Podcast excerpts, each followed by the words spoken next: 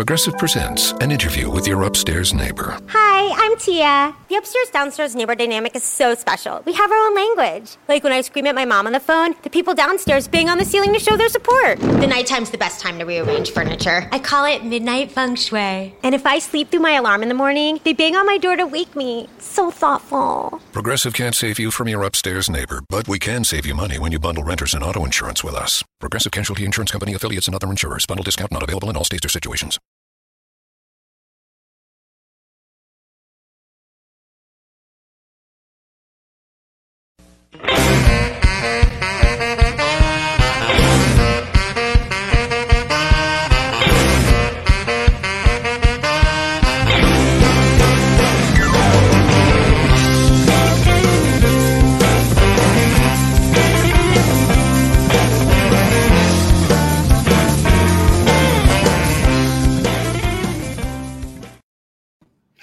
Hello, my friends. Andy of the Andy Falco Show, coming to you live from Brea, California on Saturday. Now, I I had thought that I was going to take weekends off doing my show, uh, but uh, I'm failing at taking a day off because there's so much going on. It's so quickly, so rapidly, and um, uh, sometimes things pop into my head and I go, oh man, we got to discuss this. And then something happens to reinforce my thought.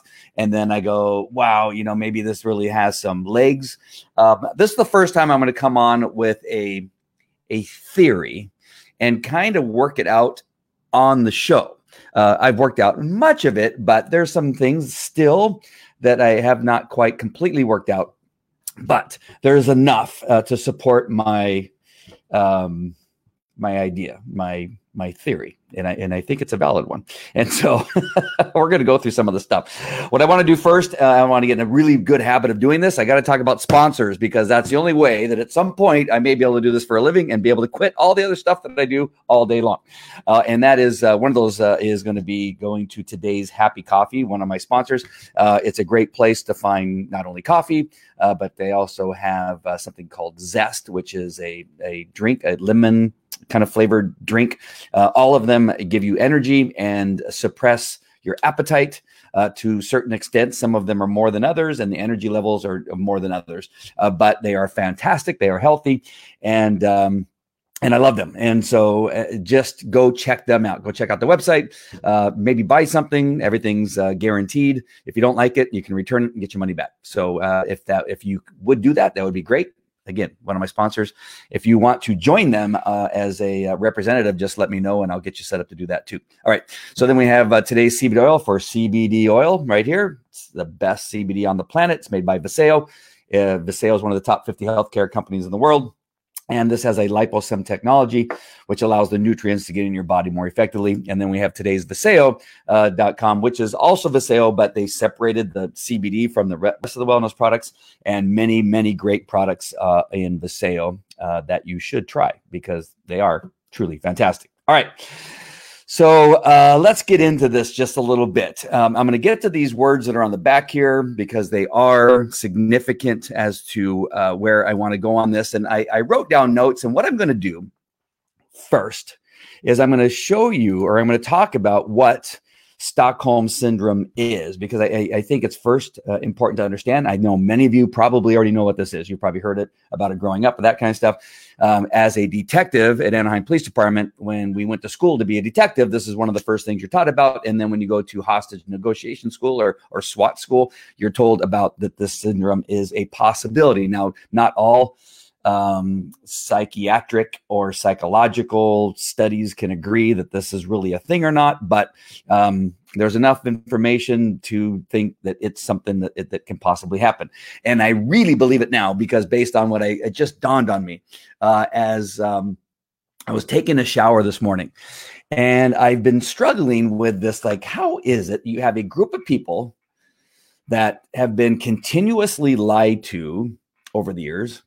Um, and we'll talk about over the, the you know the five decades that certain cities have been lied to by their leadership about just about everything. and yet they still follow them with loving eyes and with just undying support, even though most people would know that they're being lied to, lied to on a daily basis. All this list here are things that they've been lied about just recently. I'm not even going back, you know, 20 years, 30 years, and 40 years. I'm going to get to some of that stuff. But when you just on a daily basis, all these things have come out and they're complete lies that they've been lied to, and yet they still go, well, that doesn't matter. President Trump is still a horrible person. Like, what? But, but, he, he's not, you know, they tell you that he's a liar and they repeat this lie that he's a liar, but we know for sure liberals, Democrats are lying to you, have been at least lying to you for sure for the last almost four years, if not four years, right? Have continuously been lying to you, have been spending millions of dollars to support this lie. And yet there's a large portion of our country that still love them right? And this is where we're going to get with the stockholm center because i was in the shower i go wow this you know i'm trying to figure out because we've i've had discussions with liberals uh, in private con- uh, you know conversations and on comments on on post and every time you hit them with a fact right that discredits whatever their argument is they go they don't they don't try to come back with a fact to show why my argument is wrong. It has never happened ever. Never in the last two or three years that I've been actually, you know, one of the very brave people that have posted, you know, some of my thoughts in regard to this. And they always come up with, a, well, you know, they are holding us back. They are uh, racist. They are. Go, okay, show me. Show me where that happened. Show me the clip. Show me the study. Show me the research where what you just said is fact. And what they do in the next comment is go, well, then there's this other thing. And I go, but we're talking about this thing, but okay, here, here's why that's a lie.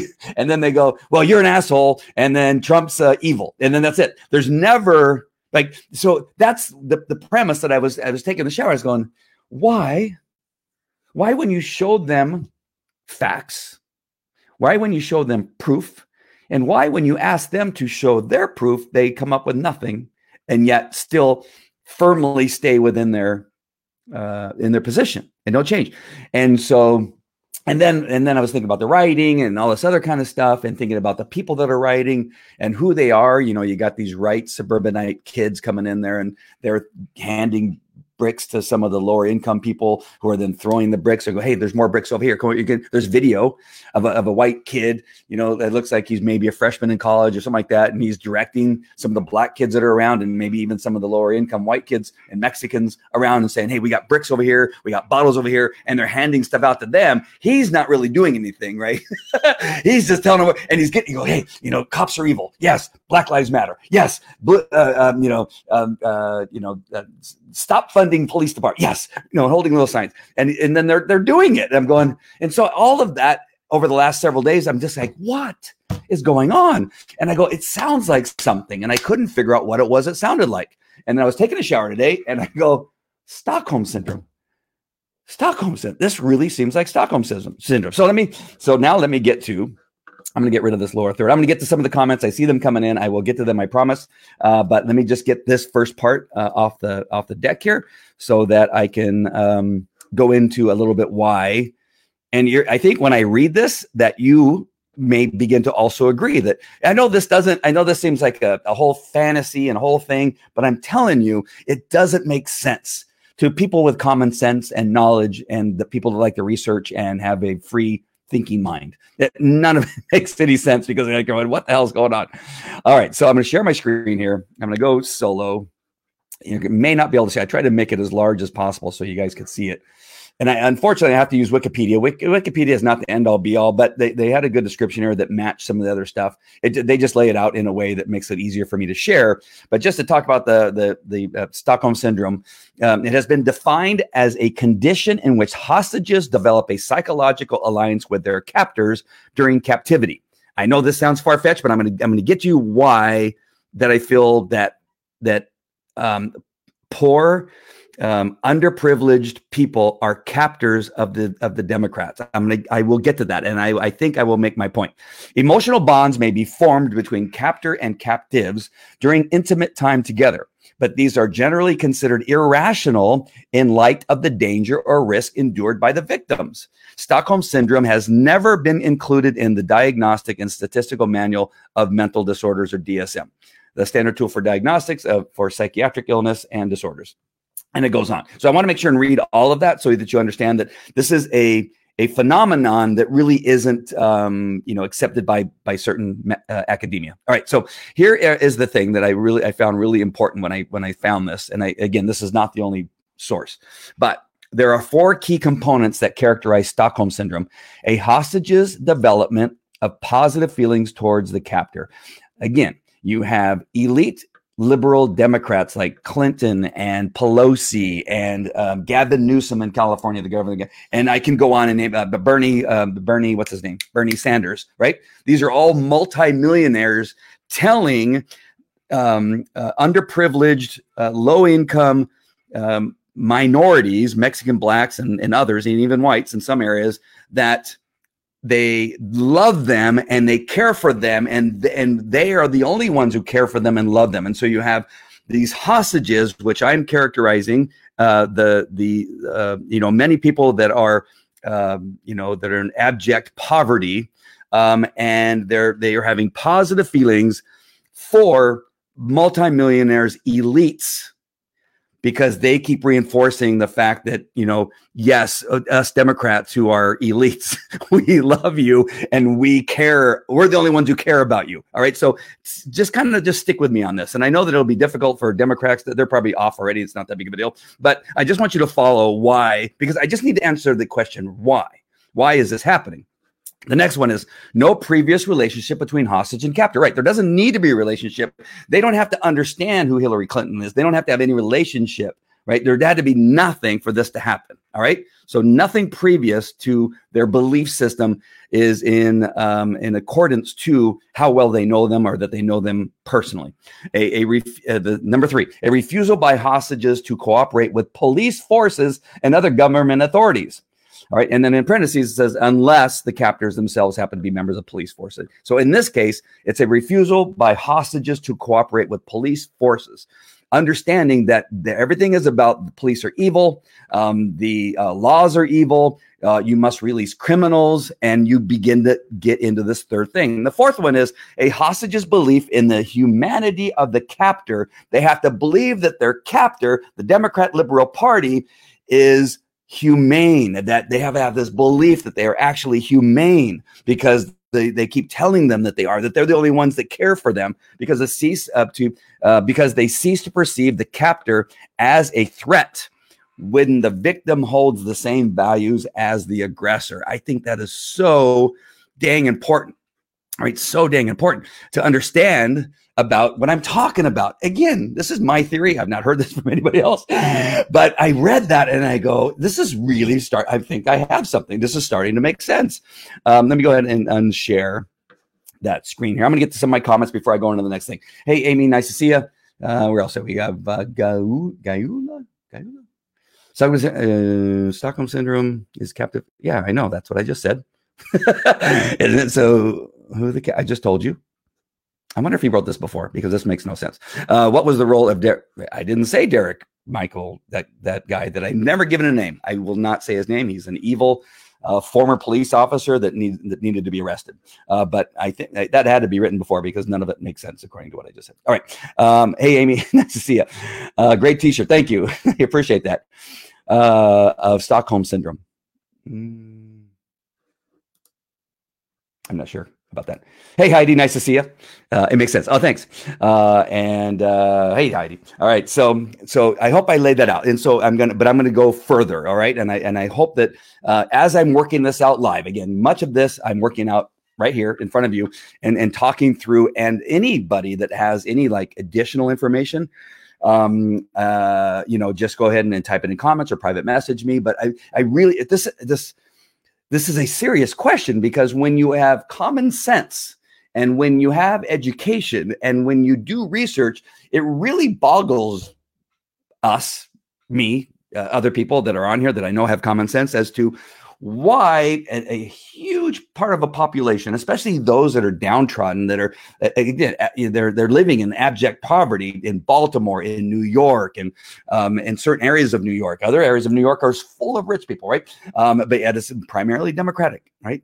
And again, you have a a part of the democratic demo, democratic uh, uh, and liberal um, uh, party that is extremely rich and an extremely poor, right? And there's not a lot in the middle. Usually, the people in the middle seem to me, for me, and I'm just, I'm, again, this is not from, this is just from my um, my opinion is that when you're kind of in that middle part, right, where you are an entrepreneur and you're trying to make money and you understand capitalism and all this kind of stuff, you tend to kind of be in that area. So you have in the Democrat, you got very, very rich, the elites, and then you got very, very poor, right? Um, and then a few kind of just kind of wandering back and forth.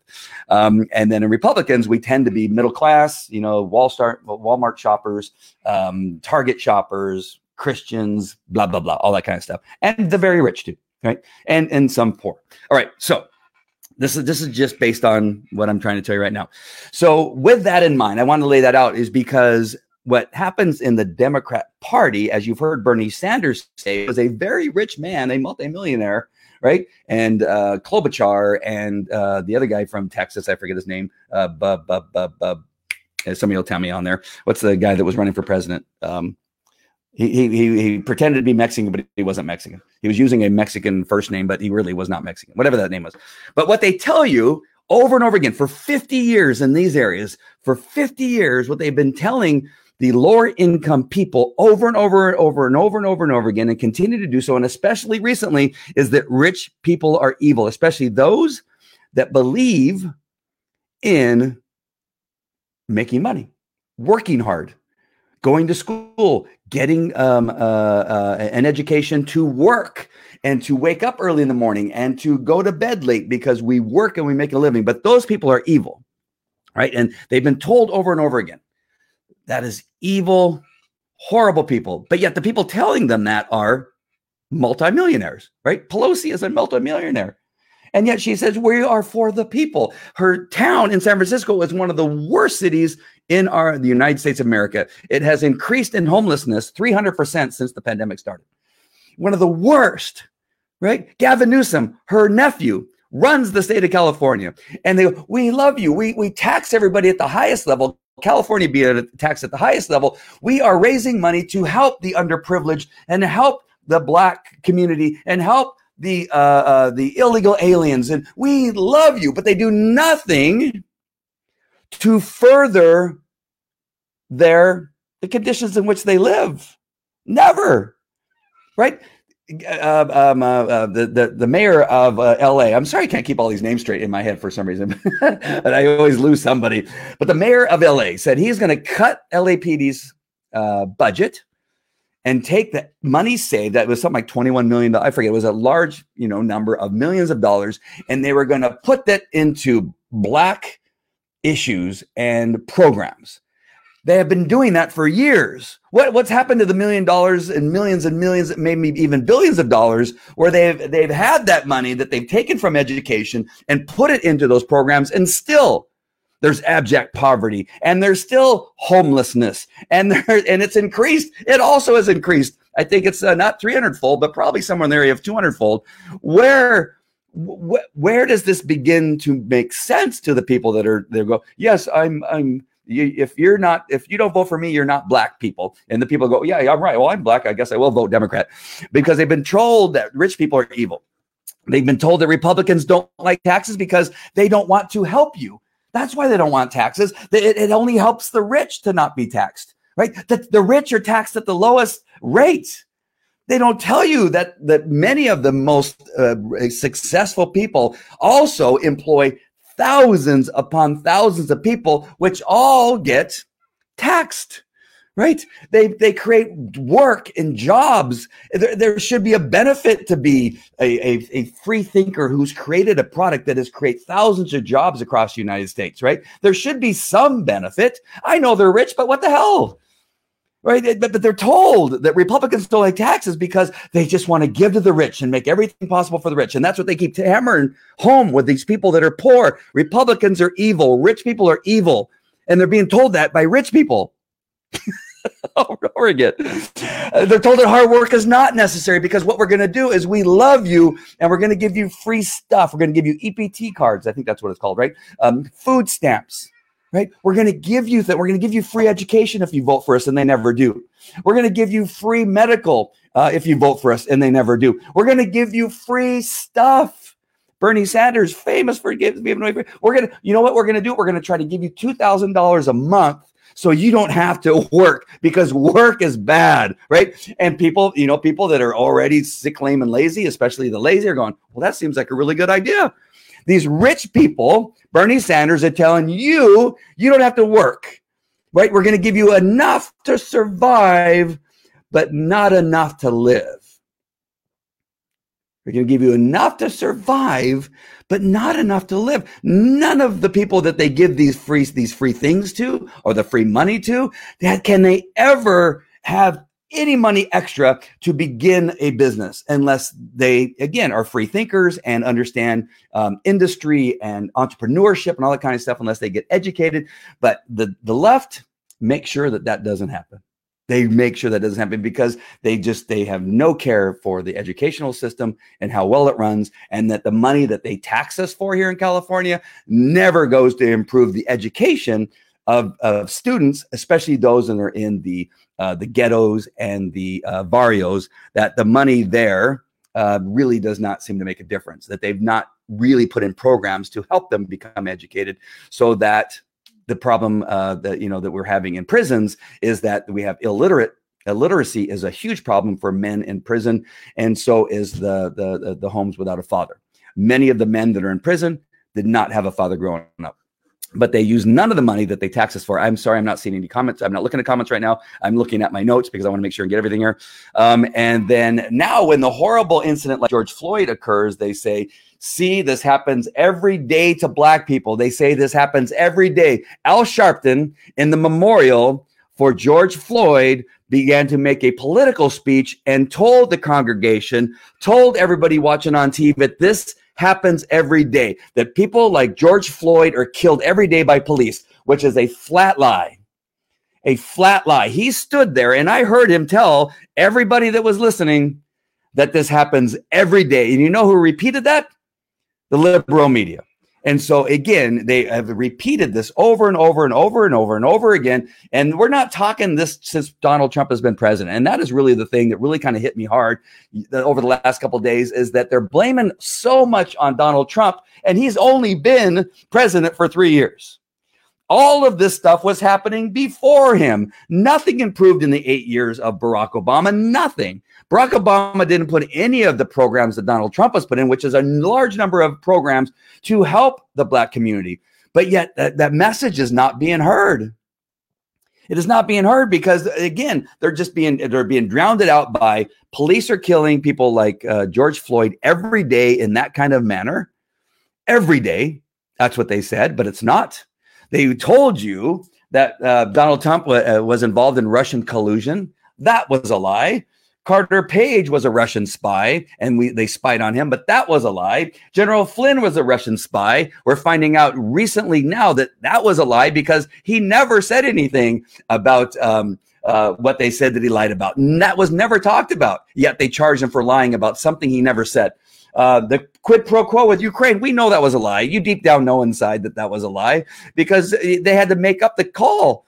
In uh, the uh, uh, uh what's his name? Adam Schiff had to make up the call you know, in the Congress hearing. He had to completely make up all the words in order to get some movement, to get the, the, the, the, liberal media to, to, to go, oh, yeah, he said all this stuff when in fact he didn't say it. And we know that was a lie. Uh, the Steele dossier we know was a lie.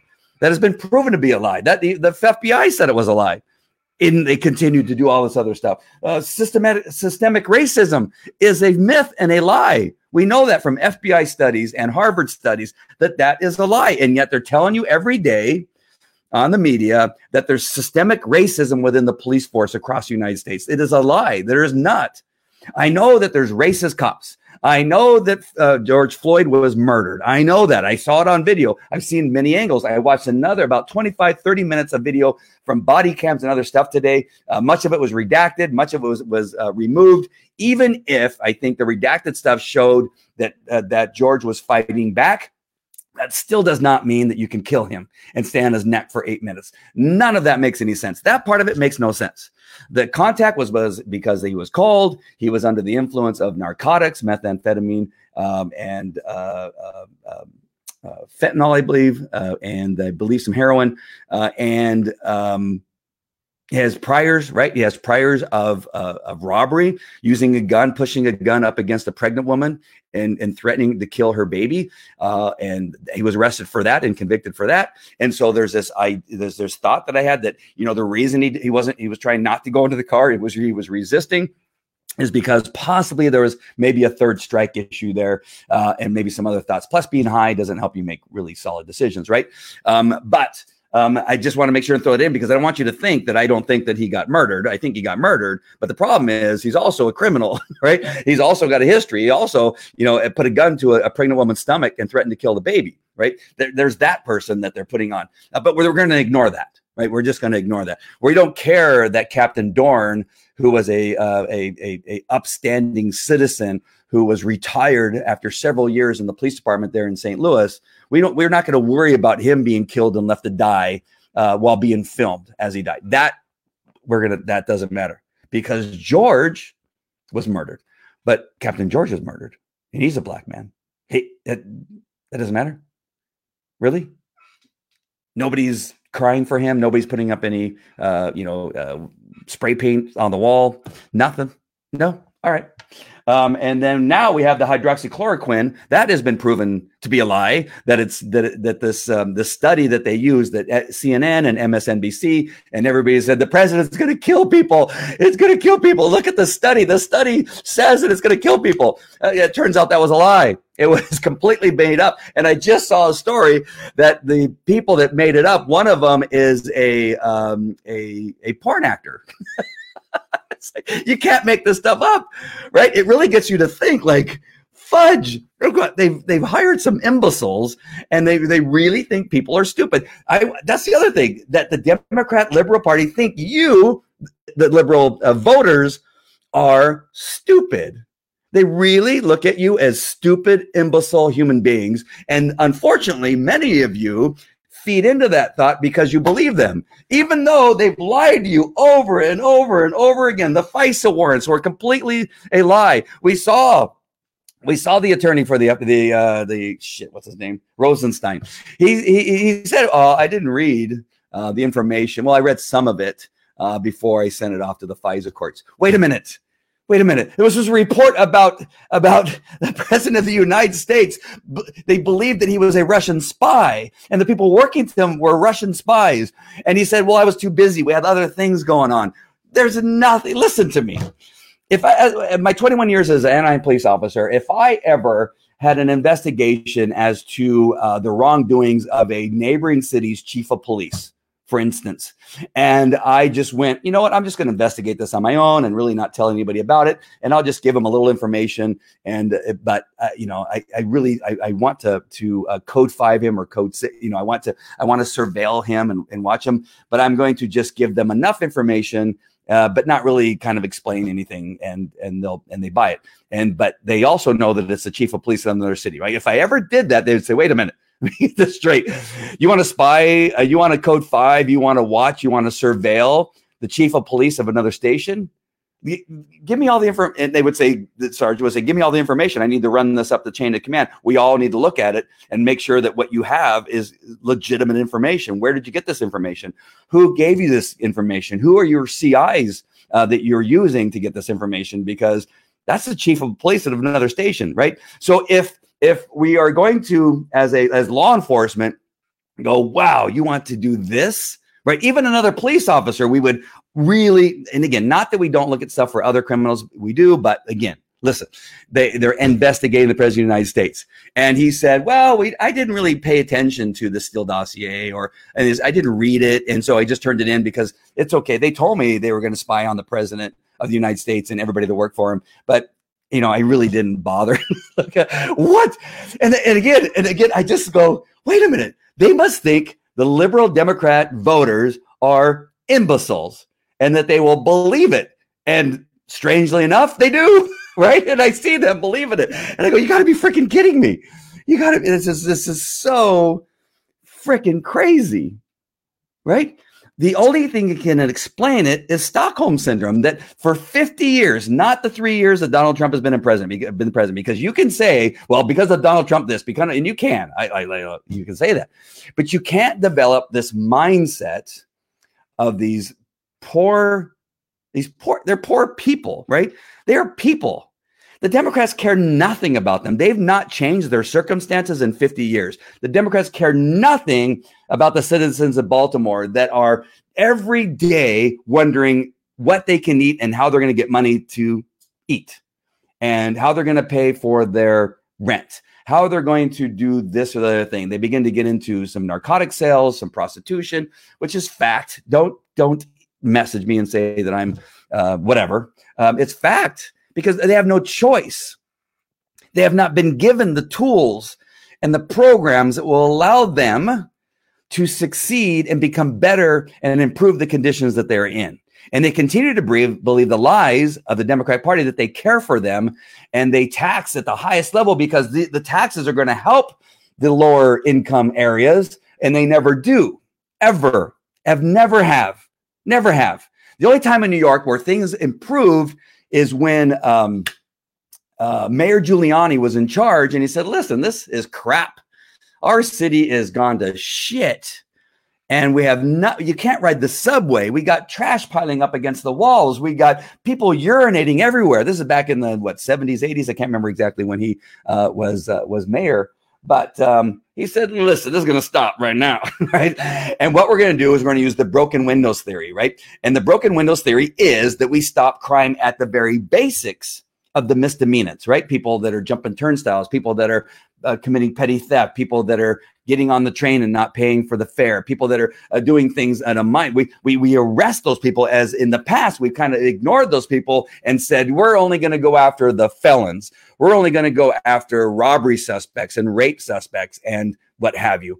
But there's not enough cops and not enough, um, uh, you know, eyeballs to catch all these high felonies, right? And so, listen, let's work on this. And the theory was actually a, a was it was the best thing that happened to law enforcement at the time. I know people are going to say, "Well, that's racist." I'm telling you, it's not.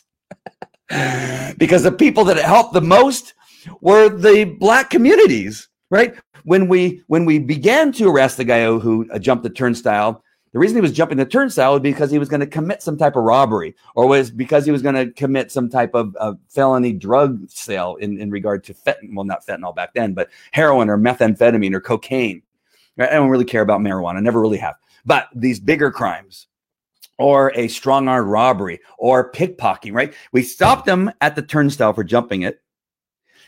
He didn't get a chance to do the rest of the crimes. And when you begin to to to respond to a community with a broken window theory, and begin to arrest people for loitering, and begin to arrest people for uh, begging, and begin to arrest people for urinating on uh, public property and defecating a proper uh, public property, crime greatly reduces at a rapid rate and it reduces fast. And in New York, during that period of time, they cleaned up New York in a very short period of time. You can look it up anytime you want to and know that that worked. But what happened was Democrats come in and say, well, that was racist. And they begin to tell people that it was racist because unfortunately, there were people uh, of color and uh, lower income that were getting arrested. Uh, but there are no additional programs to go along with much, of that um, much of those arrests to really change the culture of continuing in this life of crime, and that has never uh, been affected. So, um, hey, April, nice to see you. I'm going to look at some of these comments really quick. Hey, Andy, my new favorite show is the Andy Valley. Thank you. hey, Terry, nice to see you. Uh, review. Wow, I watched the whole video and I think I might just sleep better now knowing that things are about to change for the good. I was starting, well, they're not really. I was starting to doubt Trump, but if this is all true, we'll, uh, well, we'll, we'll, we'll, he, he will go down industry and that saves the world. Uh, yeah, there was a lot of work. Well, if we, need, we need another four years uh, for sure to try to get things started. Um, let's see here. David, the run on the same promises that are never fulfilled. Exactly you, you could go back time and time again that they talk about how they're going to clean up Baltimore and you know the and I say Baltimore because it is one of the biggest shitholes in, on the planet, uh, and then Chicago, uh, downtown LA. Drive anybody go to downtown LA right now. Go to San Francisco right now and walk around and tell me that Democrat policies taxing California at the highest level has has cleaned up those areas. Do it. Go there and tell me: Is this the result that you get when you tax people at the highest level possible and promise programs to make changes in the in the lower income areas of our state and you tell me if that has been a failed policy or a successful policy. And i'm telling you it has been a failure for decades and decades and decades. And not it is not donald trump's fault. He may be boisterous and say things i like it. He reminds me of guys i played hockey with. They say things and you but you get, you get stuff done right? He's gotten stuff done. And again he's exposed he's exposed how how weak the Democrat platform is, that it never goes anywhere. Uh, see, scientists say that that most Trump supporters and their kids have the intelligence level of someone with. Oh man. Oh, Beto, thank you, Beto O'Rourke. I don't know what he said. It's probably something really nasty, which is awesome. Take your time. It's ten parts. I don't know what he's talking about. I guess I'll have to look at. Maybe there's a link that he wants me to watch. All right. Um, I wonder what Ricky was saying there on Twitter. Yeah. Something like a rat, probably. I don't know. All right. Beto O'Rourke. Yeah. What a dip. Another dip. This is so stupid. They, they, they're such stupid people. Like you wonder, because some of them I think have degrees. I think some of them were attorneys. I mean, uh, what's the the the uh, Candle not Condoleezza Rice? Uh, what's the what's the one running? She was running for president uh, out of L.A. Uh, she used to be a DA you, you just wonder because they, they really are dumb people right? They're educated but they're dumb at the same time because they keep making the same mistakes. They keep tripping themselves up and being proven to be a lie. Look at this list. This is just what we know right now. I'm sure there's other stuff that i didn't i ran out of space but these are all the things that if you were a democrat you would say all right i've been lied to one two three four five six seven eight times. Significant things eight times with some significant issues that, that the that the Congress and the Senate um, and the government and investigators spent millions of dollars. I, I bet you somewhere in the neighborhood of near hundred million dollars have been spent on investigating Donald Trump based on a lie, and nobody cares. I don't even know that Republicans care that much, right? I've, I've told you that I'm politically agnostic for the most part. Uh, but I know for sure I'm not Democrat or liberal. I know that for 100% sure because I look at that and say, you have wasted our money for three and a half years investigating something that didn't need to be investigated, that was all based on a lie, all this stuff, right? Even uh, the hydroxychloroquine was based on a lie. That study that you went to and said, look at it's killing people. Look at the study that was done by a, a porn actor, right? That was one of the people that looked into it, right? And you're like, going, you, you think I'm stupid? They really think you, Democrat liberal person who may be watching, are stupid. They think you're stupid, that you're never ever going to at some point finally say, okay, the media, CNN, MSNBC, and all these people have lied to me. New York Times have, have lied to me over and over again. They told me that they had proof. They told me they had proof. They said it on the on the news. Right? I, I, I love the arguments that I get sometimes from liberals say, well, it's all over the news. Well, there's your first there's your first problem. Is that you not only you hear it and then you research it, right? You see it and then you research it and you try to figure out where is the truth because the truth is not probably in that broadcast. You have to find out. Well, no, that's not true, or it eventually comes out. One more uh, lie that I think that I, I, want to bring up, and again, I hope I have more notes. And let me uh, check out my notes. I get a lot of comments coming up here. Wisdom is not the same as not. There you go. Nice. You're absolutely right. Uh, uh, Kamala Harris. Yeah, Kamala Harris. Oh my God, what a nitwit. She's a total. Nobody likes her. I, I really think she looks in the mirror and goes, you know, I don't like me either. I don't know. She's such a just a nasty the way she speaks and talks to people. Just, I mean, her personality sucks, and she's as stupid as a rock, but yet somehow became a DA. None of it makes any sense. But wow, what, what a um liar, liar, pants on fire. they, but they continue to fall for it. God help it, Biden, right? And and and oh well, that okay. I think I might have that in the notes. That they they the the DNC, right, the Democratic National Committee, uh, have decided that Biden is your candidate, right? I guess he's won uh, all in nomination, basically through all the voting. And are there that many people who believe that that Biden is has enough cognitive ability to actually even work on a daily basis, read a brief from the CIA, read a brief from uh, the intelligence committee to then make a cognitive decision to do something because he doesn't have the cognitive ability to on his own complete an entire sentence. And there there's proof that comes out daily because he cannot right? And it, there's so many things that come out. He's talked uh, uh, the other day maybe that i do the same thing i don't know but he talked for like maybe two or three minutes and i and i've listened to it five or six times and i have no idea what he was talking about. This was just i think yesterday. It was a and, and you and you go i have no idea what he just said. He actually jumps subjects in the middle of a sentence and then comes back to what the original it is really a bizarre thing right when you see him reading at the teleprompter and going this, he, he can kind of get through, you know, what he's saying by going by I, I, read two or three lines and I go over here and I read another two or three lines, and he, he can do that uh, apparently still. But if you ever see him go like this and begin to talk, gone, right? He does not have the cognitive ability to to to make a sentence, much less run a McDonald's. And I would say McDonald's is probably not that easy of a place to run. He can't do it. So it's very strange to me that as again, as a voter, if I was a Democrat voter, I would like going, really? Out of all the people here in the United States, eh, he's the one? The guy that said that uh, Barack Obama is the first black guy that can actually talk articulately or he's clean or whatever he said. It was something ridiculous like that. That he that he said that the Republicans are going to put you back in chains. That that's the guy, or that if you don't vote for me, you're not black. That guy, like you're you're you're saying that he's the guy that all black people should be uh, happy is going to be running and taking over our country. And and again, I, I think they think black people are stupid. They're not that stupid. They can't they can't continue to be stupid enough to continue to buy all the BS that's coming their way. It, it, it doesn't make any sense. The only thing that makes sense is Stockholm syndrome. Fifty years they've been they've been holding them down they've been keeping them captive in these cities where they cannot get out right they, they cannot earn enough money some of them do some of them earn enough money and escape but the the the, the vast majority of the people that live in these really tight um, um, um, uh, HUD living um, uh, apartments and situations, they never make enough to get out, and they can they maintain these hostages um, for years, decades and decades and decades, and nothing ever changes. But yet, the entire time they're in there, they tell them how evil the corporate world is, how evil the Republicans are, how evil rich people are. They have rich people telling impoverished people how evil rich people are, right? Bernie Sanders, a rich man, is telling impoverished people how evil rich people are.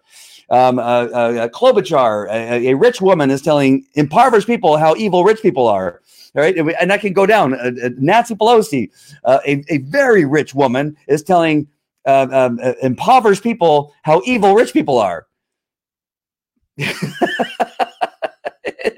and then and then they go and then they lie to him about all these things and they go okay well we don't want to know okay and they just ignore it right it just goes away you never see the news go back to these stories once they're once they're proven to be lies they they then move on to another lie right it, it really is the craziest kind of thing. Let me go to my notes. I want to make sure make sure there was a couple things I wanted to cover. Oh, I was going to tell you about another lie that I'm that I think that I'm looking at, and I I it, it's a tricky one, and I know that it, it's uh, I may get some pushback on this, but I'm gonna I'm gonna mention it, and I and I just I want to mention because if there's anybody that has any further information, I would like for you to send it to me.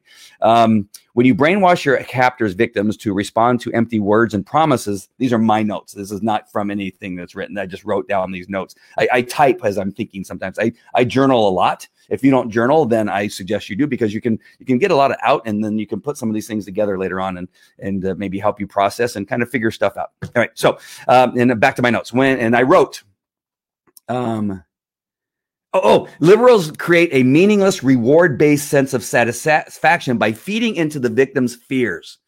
This is my notes. Again, this is not from any study. So you can take it or leave it, whatever you want to do. The victims no longer have the drive to be victims.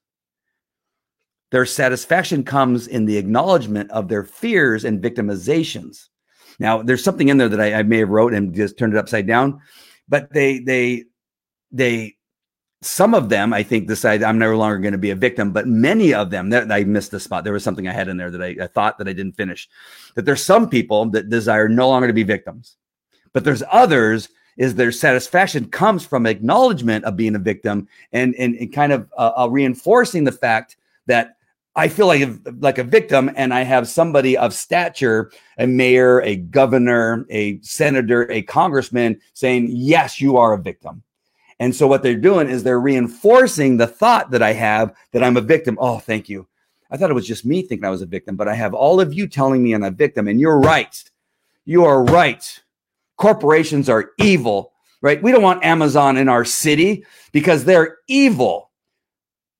Never mind that they give jobs to the community. Never mind that, right? Because we, we don't want you to work anyway, right? AOC, right? Keeping Amazon, trying to keep Amazon out of her district, right? and and but they continue to be reinforced i'm a victim you are a victim i'm a victim yes you're right you're a victim i'm a victim yeah you're a victim because that orange man that's in the white house is the person who's causing you to be a victim right he's, even though he's only been there for three and a half years don't worry that you were a victim 10 years ago 20 years ago 30 years ago don't worry about that but it's still donald trump's fault that you're still a victim and you've never been able out being able to not be a victim all right, the next paragraph I wrote here, and hopefully I don't have any typos like I did in that first one.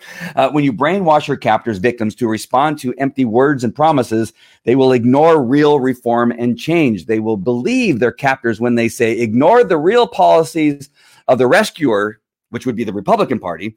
Uh, they are evil and they are lying to you. That's what they tell them. Like, don't worry about the five or six really solid um, uh, uh, programs that President Trump has put into place and the millions of dollars he's given to black universities. Ignore that because they're telling me because that is not real. Well, no, I saw and I know that people have actually had a benefit from being in, part of these programs. But but okay, you can tell you're your congregation, if you want to call it, that they're they're living. We are the only ones who care about your fears. They are the ones who have created your po- poverty and poor education. That's what they're saying about Republicans. When in fact it's been the liberals who be created because mayors and governors of these cities that I'm talking about have been in power for decades, not just since Donald Trump has been president. Look at them with your wealth. Look at them with their wealth and success. They hate you. They don't want to help you succeed. You are, in fact, a victim of corporate greed is what they tell them. And they just continue to, to feed that. Isn't it amazing that so many multimillionaires like Pelosi, Bernie Sanders, Gavin Newsom, uh, de Blasio, Joe Biden are, are telling the victims how horrible things are and yet have done nothing to help you with your circumstances, have done nothing to help your circumstance. They've enriched themselves. How is it that all these people that I just named have spent their, well, other than Newsom, have spent their entire time in uh, in politics and are multimillionaires? Explain that. And I have one thing that was on my notes, and it kind of it, it, triggered is um, is what they do is they give them they give them these little things, right? These little nuggets. And what they're doing now, and what I want you to do is continue to watch these little things that they throw out there. And what they're doing right now is they're making these immediate laws, right? This happens all the time right? They make resolutions in Congress, they make these resolutions in Senate sometimes. Uh, in cities, they make bills or they make speeches or policy changes, and they go, immediate, we're going to do these things like today. Today, we're outlawing the chokehold. Yes, look how awesome I am. I'm amazing as a mayor that, that I, I allowed the police department, since I've been the mayor, to be corrupt and to allow guys like this guy that was just arrested to be uh, in there, even though he has something like 18 previous um, uh, reports of uh, assault under color of authority. Forget that. Forget me as the mayor that I ignored that and I didn't do anything about that. And there's probably others within the police department that have the very same thing. Don't, don't forget that. But today, I'm going to outlaw chokeholds. But what they don't tell you is we have not used chokeholds chokeholds since the since Rodney King. Rodney King, literally that event, even though the chokehold sometimes allows to take custody of, and again, I'm not have people die from the chokehold? Absolutely. But in some cases, it has allowed us to take people in custody without having to shoot them. Right? It's the same purpose and the same reason we have police dogs. When a police dog bites somebody, a bad guy, it looks really bad. Right. That's why we don't you don't see many videos of dogs biting people because the dog shakes his head and pulls on the skin and, and blood comes out and it looks really bad. But the alternative to using the dog is shooting the suspect. There's the alternative. So dogs, even though it looks really bad, saves suspects' lives. We know this. I've trained dogs for over 35 years. I have I've trained dogs all over the world, all of the United States, and they've all bitten suspects. Not one of them have died from a dog bite. Not one of them. Hundreds and hundreds of my police dogs that I've trained have bit people all throughout North America and quite possibly in other countries that I don't know about. And not one of them have, has the dog ever killed anybody. However, if they didn't have the police dog, there's many of those. I know many of the 80 people that my dog bit, many of them would have the alternative would have been to shoot them because of the circumstance we were in because it was a SWAT call out it was a, um, a uh, you know a, an assault of some sort or a robbery suspect with a gun um, and uh, other types of weapons and instead we saved their lives by using that same thing with the chokehold. Again, I'm not saying that we should go back to chokehold, but we have told, been told in law enforcement not to use it by the organizations and chiefs of the police. I believe, I wish I could go back. I have been trying to find where that came from. But I know in Anaheim and neighboring cities here in California, we have been told not to use a chokehold for mm, decades. And so for them to come out and say, okay, we're going to make it illegal to use chokeholds. All right. Well, we have not used chokeholds for forever. So that's that's great. Nice job. Uh, but that's not going to solve the problem that you think you have. That has nothing to do with it. Nothing to do with it. But what, what, what they're hearing, what their captives are hearing is that they're doing something. And you see where they're feeding into that little, oh, okay, they, they took, they took some steps right? It's not enough to stop the rioting necessarily, but it's enough for them to say, "Oh, see, see," and so they now they they put in this little here's a rose, right? Here's a rose. It's a it's a black rose, but it's a rose, right? And then they say, you know what? Also, what we're going to do, we're going to make it policy that another police officer tell on another police officer that's doing something bad.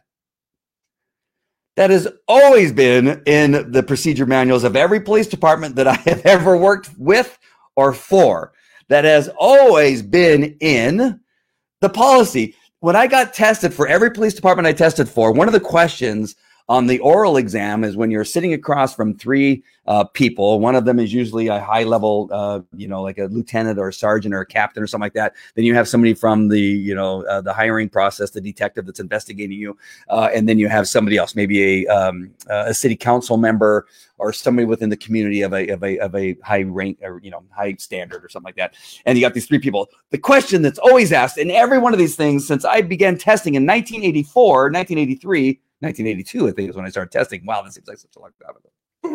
In 1982, always one of the questions is if you saw one of your fellow officers stealing a candy bar uh, in a 7 Eleven, what would you do? And then, of course, the answer is, well, I would talk to him about it and say, you know, that's illegal. Uh, and what if he said that, you know, mind your own business? I said, well, then you would talk to the supervisor, your immediate supervisor, say, listen, uh, this incident happened at the 7 Eleven. My partner just took a, a, candy bar, put it in his pocket, and uh, walked out and didn't pay for it. And I just thought I would let you know. Um, and they go, oh, really? Do you know, you know, that what that means that you would be going against one of your fellow? I mean, they really began to pressure you and show you that, you know, you're to, you're, you know, it's to be horrible. And you have to, in order to pass this oral, you have to be able to say, well, that's just what it is. It's more important for my integrity that I, I tell somebody of something that I saw, which is, which is a crime. It's a crime to steal right? And so you have to have that integrity at least in your in your questioning. And so i love hearing well we're going to make it a policy that you have to tattle or you have to say something or you have to take action against an officer that you see doing something wrong. That has always been there. Do you see what they're doing they're not really doing anything. They're really not taking any action. They're not saying how they're going to fix the educational system. They're not saying how they're going to fix, you know, fatherless homes. They're not saying how they're going to go in and now re- and now change the supervision because really it is a failure of supervision that allowed that officer to continue to work that killed George uh, Floyd. It is a failure in supervision, right? He is a horrible, evil human being who stayed on his neck for that long, knowing that his breathing was changing and that he he knew that he went limp. You cannot know that as a police officer when you're on top of somebody because you can feel the resistance from somebody fighting. He is a horrible person and deserved to go to jail, but he should have been found out 10, 15 years ago on his third complaint of uh, assault under color of authority or whatever those other complaints were that's what needs to change, not take away the choke. I mean, take away the chokehold. Go ahead and say that, but take away the chokehold. Take away or add that officers need to tattle on other officers And I say tattle like it's a bad thing, but they need to tell. They need to tell somebody. They need to say, "Hey, this this cop is like an asshole," uh, and they need to say something. And I have, I have said something. I have, and I, that's what I do for a living now. Is that my job is to investigate the wrongdoing of law enforcement. That's my job. I've been doing it for 15 years. What have you done to fix what is going on? Those of you that badmouth me and call me all these kinds of names, what have you done? I actually investigate officers in wrongdoing. Yes. and so that is what needs to be done. You need to have supervision changes. Supervision changes. That's number one. Number two, you need to have hiring changes. It is too easy right now to become a, a law enforcement officer without really testing the mettle of somebody. I don't care necessarily about the education of a police officer. I know that administration and city council members and and whoever else they they really want officers that have a bachelor's degree or an associate's degree at, at the minimum, and then they love uh, uh, master's degrees. I know that that really seems like that's important, but that doesn't. I know uh, I know uh, people that I work for and work with who had master degrees who failed on a regular basis on a high stress situation, failed miserably. One of the supervisors, I told you a story, had several, ma- had more than one master's degree. Um, and based on the order he gave me, a man died. It was a horrible decision. Me, without a master's degree, told him this is a really bad idea. We should not do that. We should not do what you're telling me to do, and we I should we should not do what you're ordering me to do because the moment I do that, he is going to die. And he says, Andy, I'm ordering you to do this now. I did that then, and the guy died. Right a guy with multiple master degrees. Education is good, but it's not the end all be all to hiring somebody. What you need is a very good testing program, which we used to do back in the day to really test what people are made of, what their metal is. Are they brave? Do they make good decisions under pressure? Those are the things we've gotten away from in law enforcement. Now, I have uh, friends, oh, you know, they still test. No, no, they do not. I have taught in the police academies. It is completely different than when I went to the academy. They used to yell and scream at us and call us names and cuss in our face and spit in our face, not purposely, but they're so close to your nose. You know, you are a piece of shit. You are low life. Get on the ground. And you have to get on the ground and do push ups. They make you hold it and they yell at you. They get down on their hands and knees and yell in your ear and scream and yell and then they would keep you up late at night. They would keep us in the academy until eight, nine o'clock at night, and have you back at six in the morning. And in between those times, you had to you had to write five or six reports. Right during the time between when you got off at eight o'clock at night and returned at six o'clock in the morning, in between there, you had to write reports and they would tell you they have to be at least three pages long, at least have to be 10 pages long, whatever it was. And you had to write those reports. Somehow, you also had to iron your uniform. You also had to shine your boots before you showed up the next day because if there was anything wrong with your uniform or your boots, you had gotten more reports and you did more push ups. That is no longer the case in these police academies. Why is that important? Because you get in a situation and you can respond better uh, if you've made it through all that that program, right? That you've been tested for your metal, you've been tested for how you handle stressful situations. Can you get through it, right? they used to ding me for laughing and kind of going, well, this isn't nothing.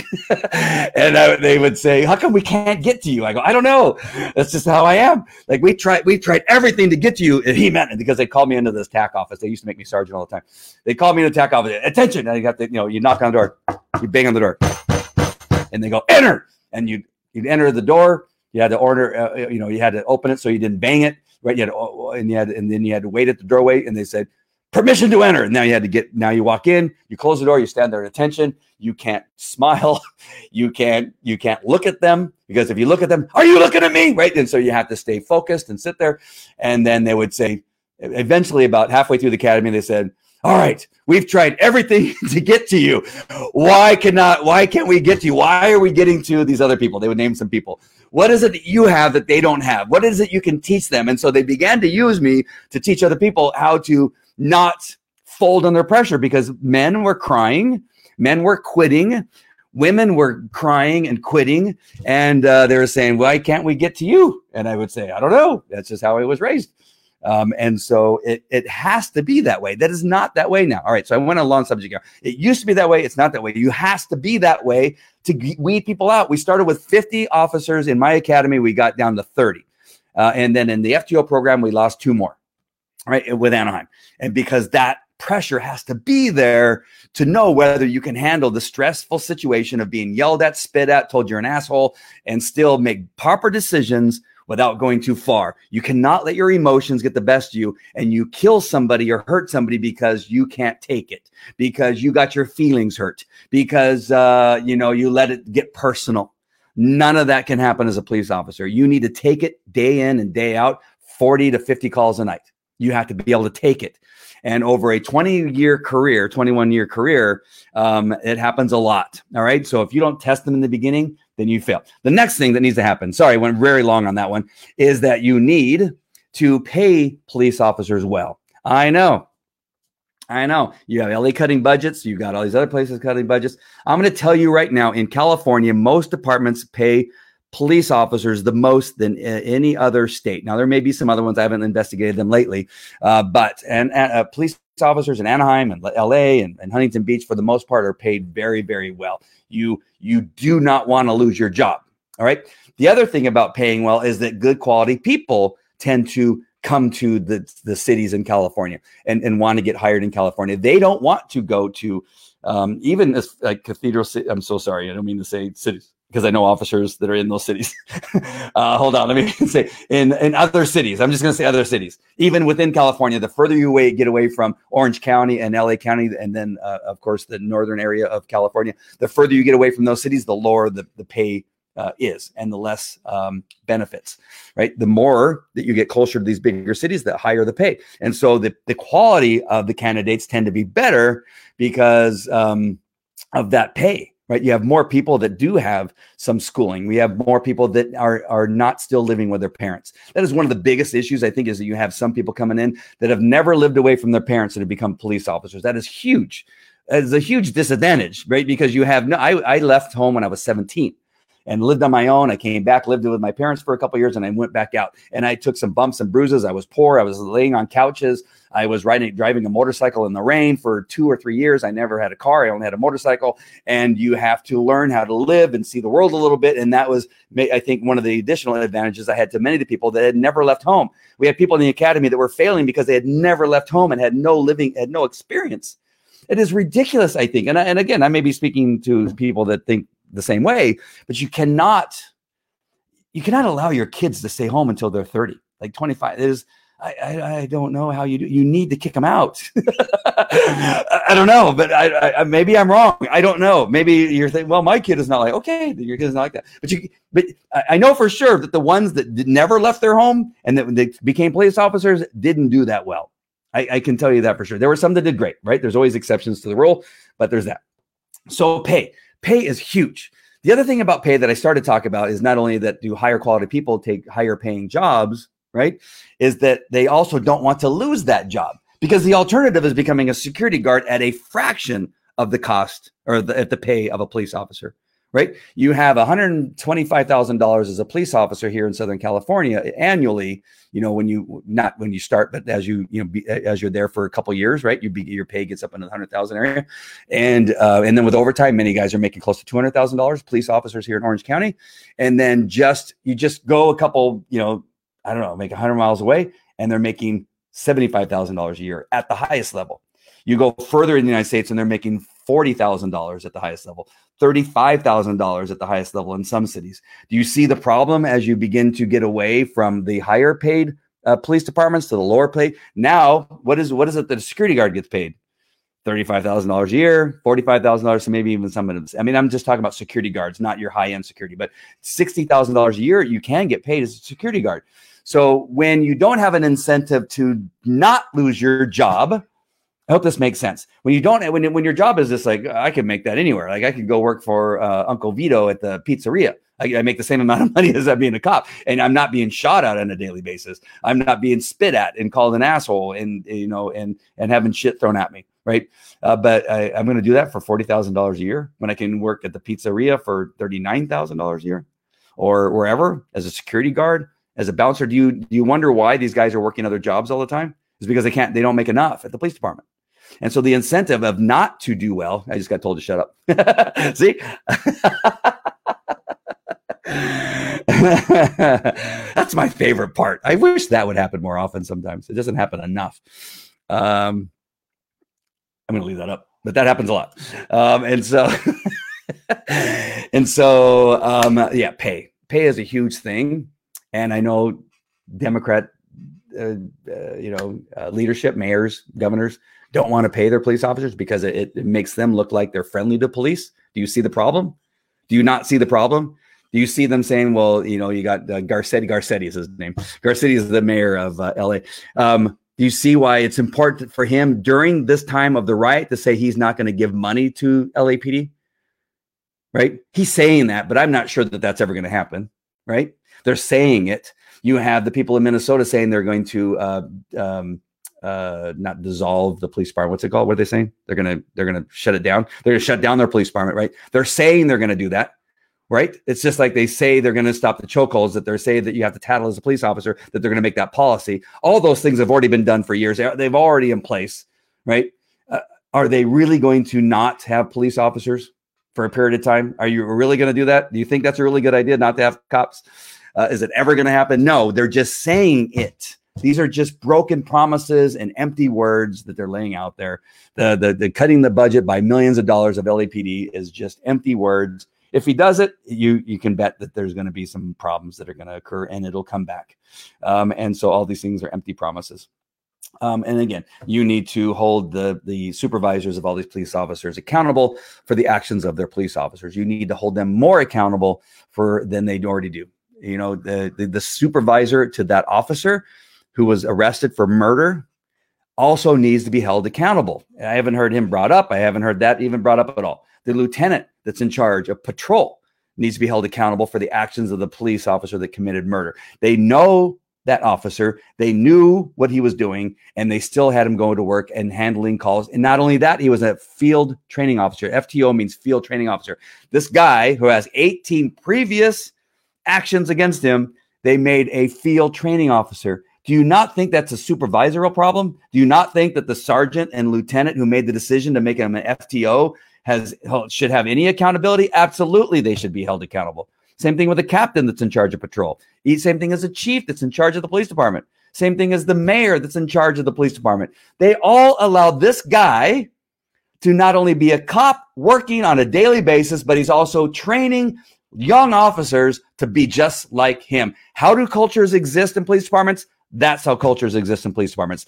These are the things that need to change. Are you kidding me? It is very obvious. I, I spoke about this aspect, and I know I've gone too far, but I've already talked about that part in other things. But that is the thing that needs to be reformed, not chokeholds. Chokeholds, we don't do chokeholds anyway, right? That's stupid to even talk about that. They we don't do chokeholds. We haven't done them for years, even though they may save lives. I hate to tell you this, that even though they may save save lives, we don't do them.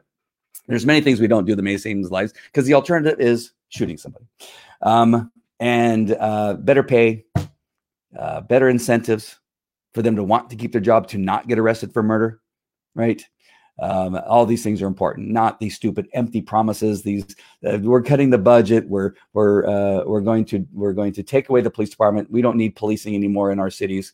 Really, some of the worst crime, uh, you know, crime-ridden cities. You're going to not have police. Okay, but they don't want military either. Yeah, they don't. They don't want the National Guard, which is the in between police and military is the National Guard. I know that they're like they like to tell you the National Guard is the military, but the National Guard is meant for uh, uh, um, uh, uh, for our soil, for American soil. The National Guard is for it, the American soil to support law enforcement when they get overwhelmed, when there's too many things going on that you don't want to type officers to simply surround a, a, a building, a church, or whatever, right?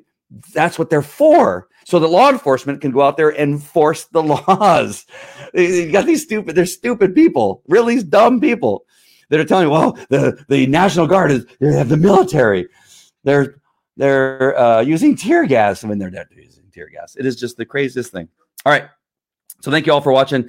I hope that I made my uh, at least my initial point. I'll dig deeper into uh, all this stuff, but it is a sense. I think it's something that we need to really look at. Is that how do you have control over a a, a, community of people, especially those that are really really poor, that are uh, basically eating themselves? Right? You have uh, what was it, eighty two.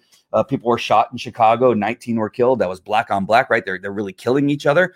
And yet they're still saying the Democrats and liberal are their saviors right? The people that have put you in this position where 82 of you are killing each other and not, uh, or 19 are dying and 82 people have been shot. And you're you're saying that the, the people that run that city, the people that run that state where the city is, the people that are uh, overseeing the police department who uh, are overwhelmed because there's 82 people being shot in one weekend. Every weekend this is happening. And this isn't unusual for this city, right? That you're okay that the leadership that has been there for decades allows this to happen has done nothing about it. That's who you're relying on to save you. Good luck. Good luck. All right. I'm going to see if anybody told me to shut up. Oh, I just laid that out. I just laid out the difference um, between now and and when I was a cop, or between cities. Well, I will tell you. Uh, maybe I got you now. Uh, the difference between um, areas of the United States is is huge. It's huge. When I was out there teaching uh, throughout the United States, uh, in California, I had to go to a higher level uh, of uh, training because they were far advanced. In California, we seem to be far advanced. This isn't because I live in California. I hate California and our system of government here. So I am not defending California by any means. I, I hate our, the way our, our state's being run right now. They're a bunch of morons running our state. But I can tell you, uh, I'm going to tell you two things about our state. Our state has really well trained police officers. That's why you barely, you hardly ever see them on the news for doing something uh, horribly wrong, like you saw in Minneapolis. They're very well trained. Um, they fire people fairly quickly, not not quickly in some areas, but for the most part, overall, they fire quickly. Uh, be, because we pay so well here in California, we tend to have higher quality police officers that don't want to lose their job by doing something stupid. So you have all that working for us here. But the training may be the best in, in the entire country. New York has some pretty good training, but I'm telling you, um, in overall in the state of California, really good training. As you go east, as you go east across the United States, the, it, it, gets really horrific. And you're you'll ask questions. I'll be in a classroom or in a scenario, and I say, "How many of you have done X?" Uh, uh, and nobody raises their hand. You've never like I, I, I like in some cities I'll say who who here stopped a felony vehicle, which is like everybody stopped the vehicle. You, you can't work in Anaheim, Los Angeles, Santa Ana, San Diego, San Francisco. You can't work a you know uh, a 12 hour shift without stopping four or five felony vehicles, maybe one or two at the at the least, right? Uh, but you can go to other states and say, how many felony vehicles have you stopped? And like they're like it's crickets. Like, well, I I I, I uh, pulled one over about three months ago.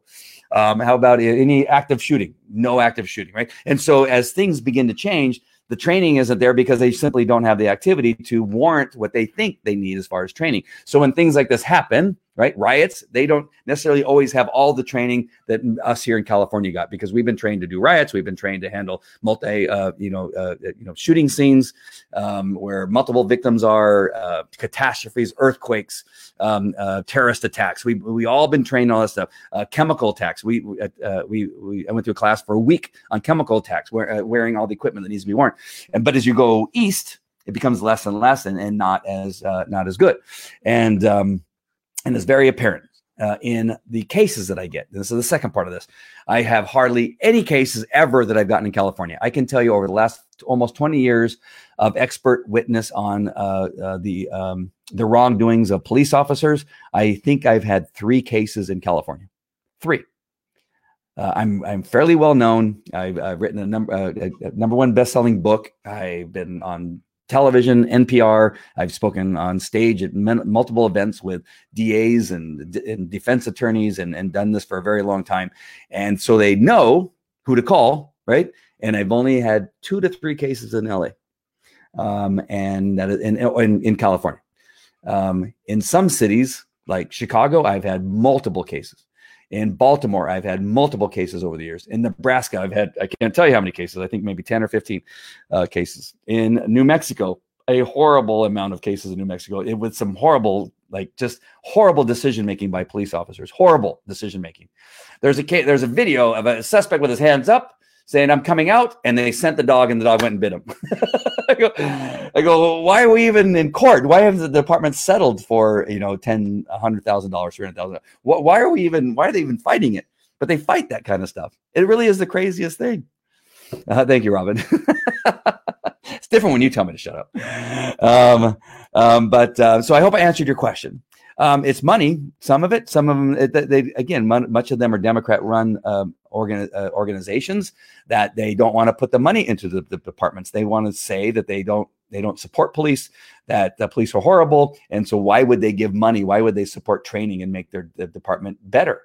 Because it's it's it's advantageous for them to have a lousy police departments. It, it's advantageous for them to have crime and the criminal element in their cities. It's advan- advantageous for them. Like Chicago wouldn't have the amount of crime that they have if the Democrat leadership didn't think that it was probably the best thing for their platform. Because it's not that hard to fix for the most part. It could take time and years, and, and you put in some policies. The, the ones I laid out would would virtually change those things. You had the governor or the mayor, um, uh, Giuliani, who came in there and ex- overnight changed the criminality of the society within the New York area. Overnight, you began to see changes because he just simply changed a couple policies.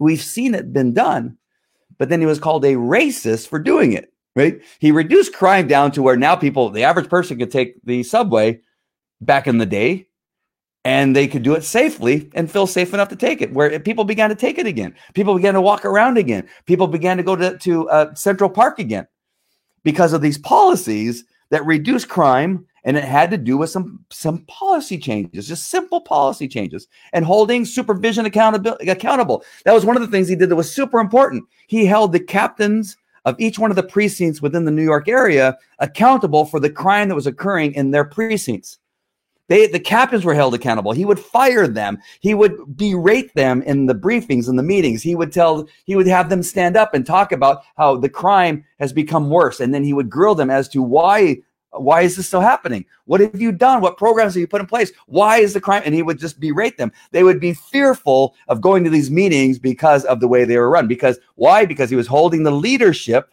the supervision accountable for the actions of the police officers on the street. That changes everything. I, this is nothing new. I am not making anything up. It's just they're failing to do it. The mayors don't care. The chiefs of police don't care. I'm telling you, that's all it is. It's all it is. It is Stockholm syndrome at its best.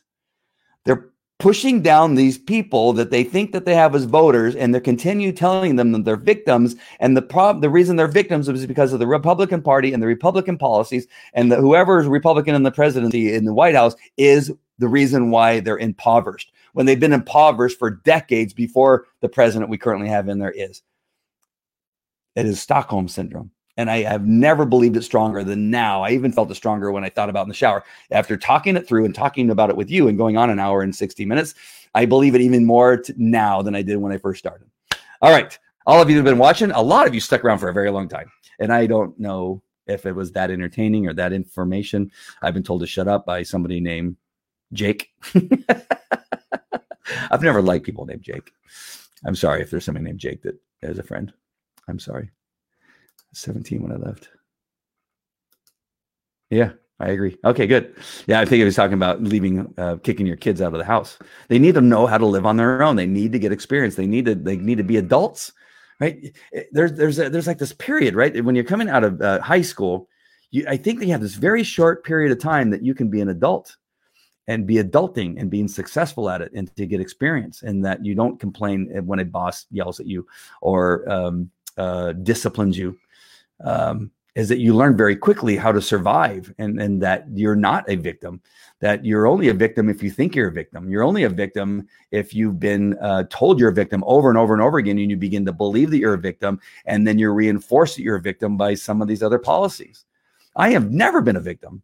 With all the choices that I've made that have caused me to be impoverished, and I have been, it was based on a decision that I made. It's nobody's fault that I was impoverished when I went when I left home at 17 and was sleeping on a couch and didn't know where I was going to eat. Whose whose fault was that? Was it the president's? No. Was it my teachers in high school? No. Was it uh, uh, my parents? No. I could have blamed my parents because they, at times I, I really didn't get along and I left because of my parents, but it wasn't their fault that I was impoverished. I was impoverished because of the decision I made. I made the decision to put myself in that position. And now I had to make decisions a number of decisions to get myself out of poverty to where I didn't mix a can of chili and corn and call that a meal every night. That's what I was eating every night for a good three months that I remember. is um, what was available. I don't think we had cup of noodles back then. We might have, but I know that I had chili and corn a lot because we mix those two things together. Actually, pretty good. And to change it up, I would you know try some other you know combinations of stuff, uh, and that's how I lived, right? But that, that, that was my choice. It wasn't because I wasn't a victim. I wasn't a victim, and yeah, I wasn't being oppressed. I wasn't being oppressed. I made the decision to go. So I, here I am impoverished, right? Here are a bunch of other people being impoverished, but they never change their circumstances because at some point they just get used to being a victim and they get reinforced that being a victim is okay because we're gonna have, we're gonna send you some checks. We're gonna give you this card that allow you to go to the grocery store and buy some groceries. Don't worry about it. It's okay. You can be that way. Go, oh, okay. Well, it's enough to eat. I've seen some very obese people, by the way, that are um, poor. you always wonder how are they so how are they so heavy? how, how, does that happen? Right?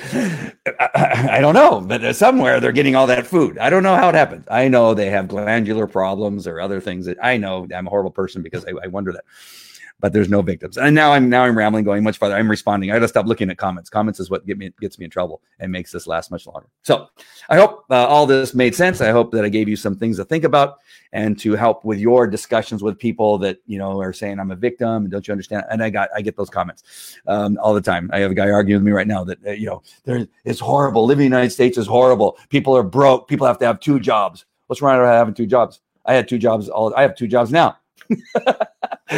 uh, why is that a bad thing? I don't understand. People have to have two jobs.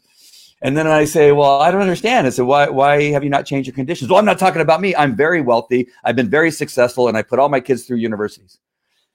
So I don't understand where you're coming off. Like you, you know that there's opportunity out there. You know that once you get educated, you can move forward in some other positions and do things that, that education never stops. Oh, I'm seeing the video that I had. I never brought this up. Um, this 75 year old guy that gets pushed down, there's a little bit of fishiness uh, to that whole thing that I have not quite bought into yet. And um, and so I would not be shocked. I wonder what they're saying right now because I, I and I'm sorry if, if he got pushed down and got hurt and that all happened, then it's it was it's really bad. And of course, those officers, whoever got fired, should be fired. But there's something fishy about it and uh, I don't want to share with it right now. I'm just telling you that I would not be surprised if some other stuff was found out about that particular situation. Just one of the things I've heard is that he is a common and has been an agitator for a very uh, for uh, since these things started over and over. He's been arrested several times. This isn't the first time he was in that position, by the way. Um, and so then there's some other stuff that I've heard recently, some pictures and photographs uh, that I've, I've received uh, from a source uh, there in the Buffalo area um, that make it a little fishy. So um, again, I'm not enough to say that he, you know, the officers didn't deserve to get fired or whatever is going to happen to him or charged. I'm just telling you, there's, there's uh, something I noticed at the very first time I saw the video, which was fishy, and I will share with that with you at another time. All right, my friends, thanks for watching. Let me see. Good food for thoughts. Good. Uh, more. All jokes aside, awesome. Thank you, Deborah. All right, that is it for me. I will talk to you guys later. Take care. Have a great, great Saturday evening. Take care. Bye.